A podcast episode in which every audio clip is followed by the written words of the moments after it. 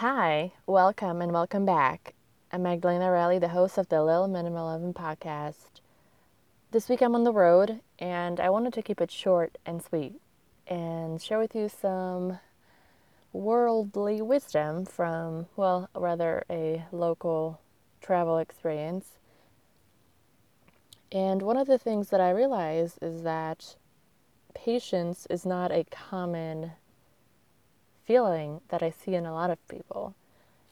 I was on a delayed plane due to various circumstances, and it seemed like there was five hours of waiting, and I watched people just flip out, talking about how they're gonna last sitting in the same shoes for so and so hours, or getting hungry at an airport that clearly had a cafe open and I suppose worried about missing events that they're trying to get to in time.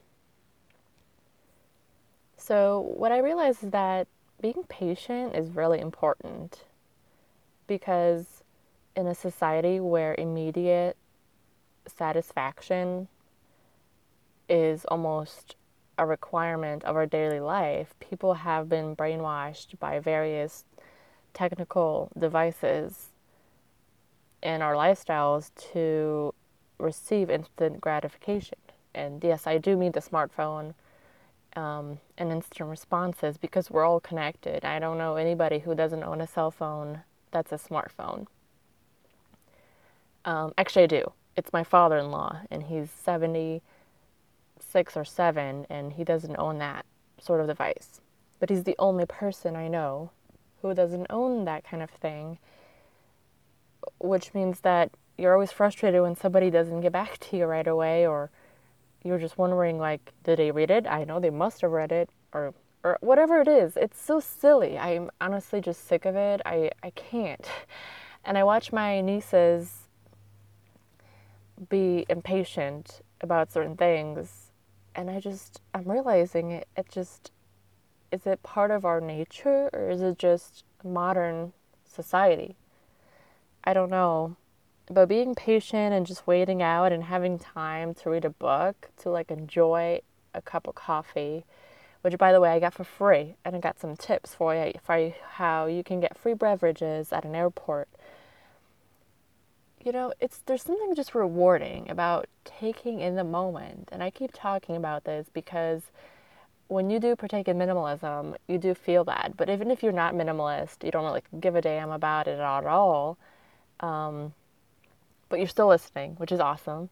Um, I think just feeling that moment is such a rewarding experience that unless you've really like take it in to enjoy it, you really don't know what you're missing. It's it's truly I just really is. I mean, it's just like that good cup of coffee. It's like a good trip or you know that you take and you see the most wonderful sights. Um, I don't know, whatever it is that you feel in awe by, it's like that, you know? But you could get this feeling a lot. I'm all about chasing those feelings that make us feel good.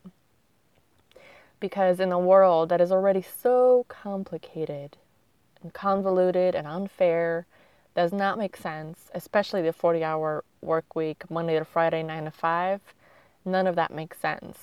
That is not unf- that is not fair. That is not voted by the people. It's not democratic. If it is, oh, I mean, I want to know, but it's not. It's it's a belief system that we all feel the need to accept. Just like money and the value of money and the monetary way that we experience life. There's societies out there who've never seen modern culture. You know, they're still primitive, indigenous.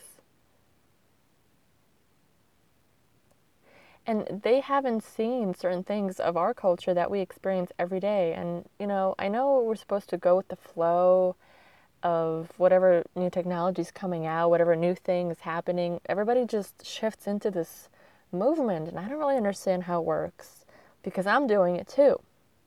I'm part of the whole system. So, what I'm thinking is, how do I not do what everybody else is doing? And not just to be different or to be a rebel, honestly, it's just to get a peace of mind, to feel that I am not going insane every other day because just the pressure building of some sort of expectation that is totally unreal. I think that the way society is today, it creates a lot of unrealistic expectations of us. Doesn't matter how old you are, whether you're a woman or a man, or where you live, there's just certain expectations that seem to be expected of us and we have some roles to fill. I don't I don't know. I mean, is it being a rebel if I don't want to do that? Or is it just being myself? Or is it just being aware? Or is it if or is it just wanting to take it slow and easy? And by easy I don't mean like, you know, not suffer hardship hardship to get through to something. By easy I mean chill, just relaxed. Um, living in Oregon comparing to where I lived in California, even comparing to when I lived in New York City, it's such a calm place that when you go anywhere else, honestly, it just seems so hectic. Like my brain is being pointed at so many different directions, my attention is being drawn to so many things, and I don't know why. Maybe because I really have mellowed out in Oregon more so than I ever mellowed out in California because I thought I was mellowing out a lot from coming from New York City to California, but I just keep going down that mellow out route. And all I keep thinking and realizing is that nature and being close to a community where people do appreciate the environment, it just has such an impact on us. I think we were never meant to live in big cities. I think being near some sort of natural environment, landscape is such a good therapeutic requirement for everybody in their life. Um, but anyway, these are just my thoughts. Uh, this podcast, this episode, it's honestly just a stream of consciousness. It's just talking and trying to figure out what it is that, you know, make us feel like we have a good day, like our life is really worth it, like we're not just panicking and struggling and trying to figure out tomorrow's, you know, livability. I just, I don't like to be around people who are like that, and I don't like to see that anybody's suffering, you know. I think we just need to start living and enjoying our life. I don't like discomfort. And I know that life already comes with it. So, my goal, honestly, is to just live a life that eliminates intentional discomfort because there is totally intentional discomfort there's something that didn't work with me, which, for example, included driving a car, being a driver, living in a city where only driving is the only option to get anywhere. Uh, my husband and I moved to Oregon to Bike City, where that is possible. And though it's not Portland. It's, it's actually a little town called Eugene, and it's lovely. So there's a ways to intentionally become comforted by a daily aspect of life for me, I hated driving. So going on a bike, even if it's raining, as much as that doesn't sound great every day, it's still better than thinking about having to drive somewhere. So anyway, I I encourage anybody to I guess explore explore your mind, your thoughts, you know, thinking out loud. I think it's really great. And part of this podcast purpose for me, because everybody has a selfish purpose for everything they do, of course, is to explore my reasons for things, you know. I don't think life happens arbitrarily to us. So if you ever feel that life just happens to you, by all means, stop right there and start taking control because you definitely have control of your life. People who complain that their life goes on and on a certain way is are not really aware that they have control over their life because you do. So anyway, that's all I really wanted to say. I've been thinking a lot and when I travel, I do have a lot of thoughts and a lot of things just come to me and and I realized that just people don't have patience and I think if you want something in life, you definitely make the intention of what it is that you want.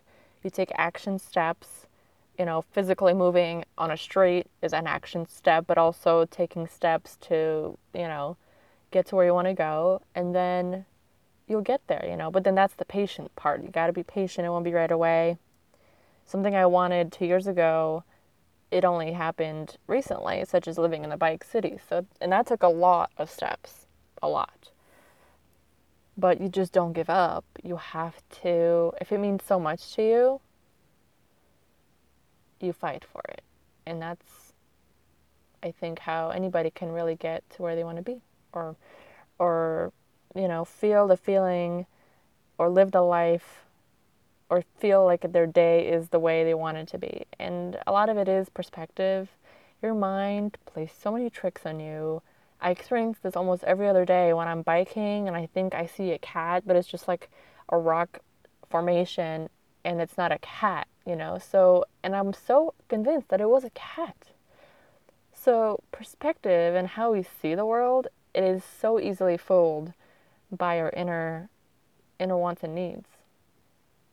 So don't be fooled by your own by your own sense of perspective because not often not all the time it is true.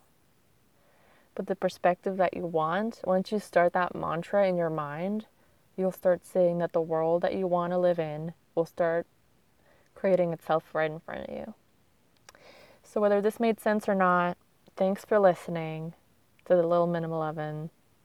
Short and sweet. Thinking out loud. Stream of consciousness. Podisode.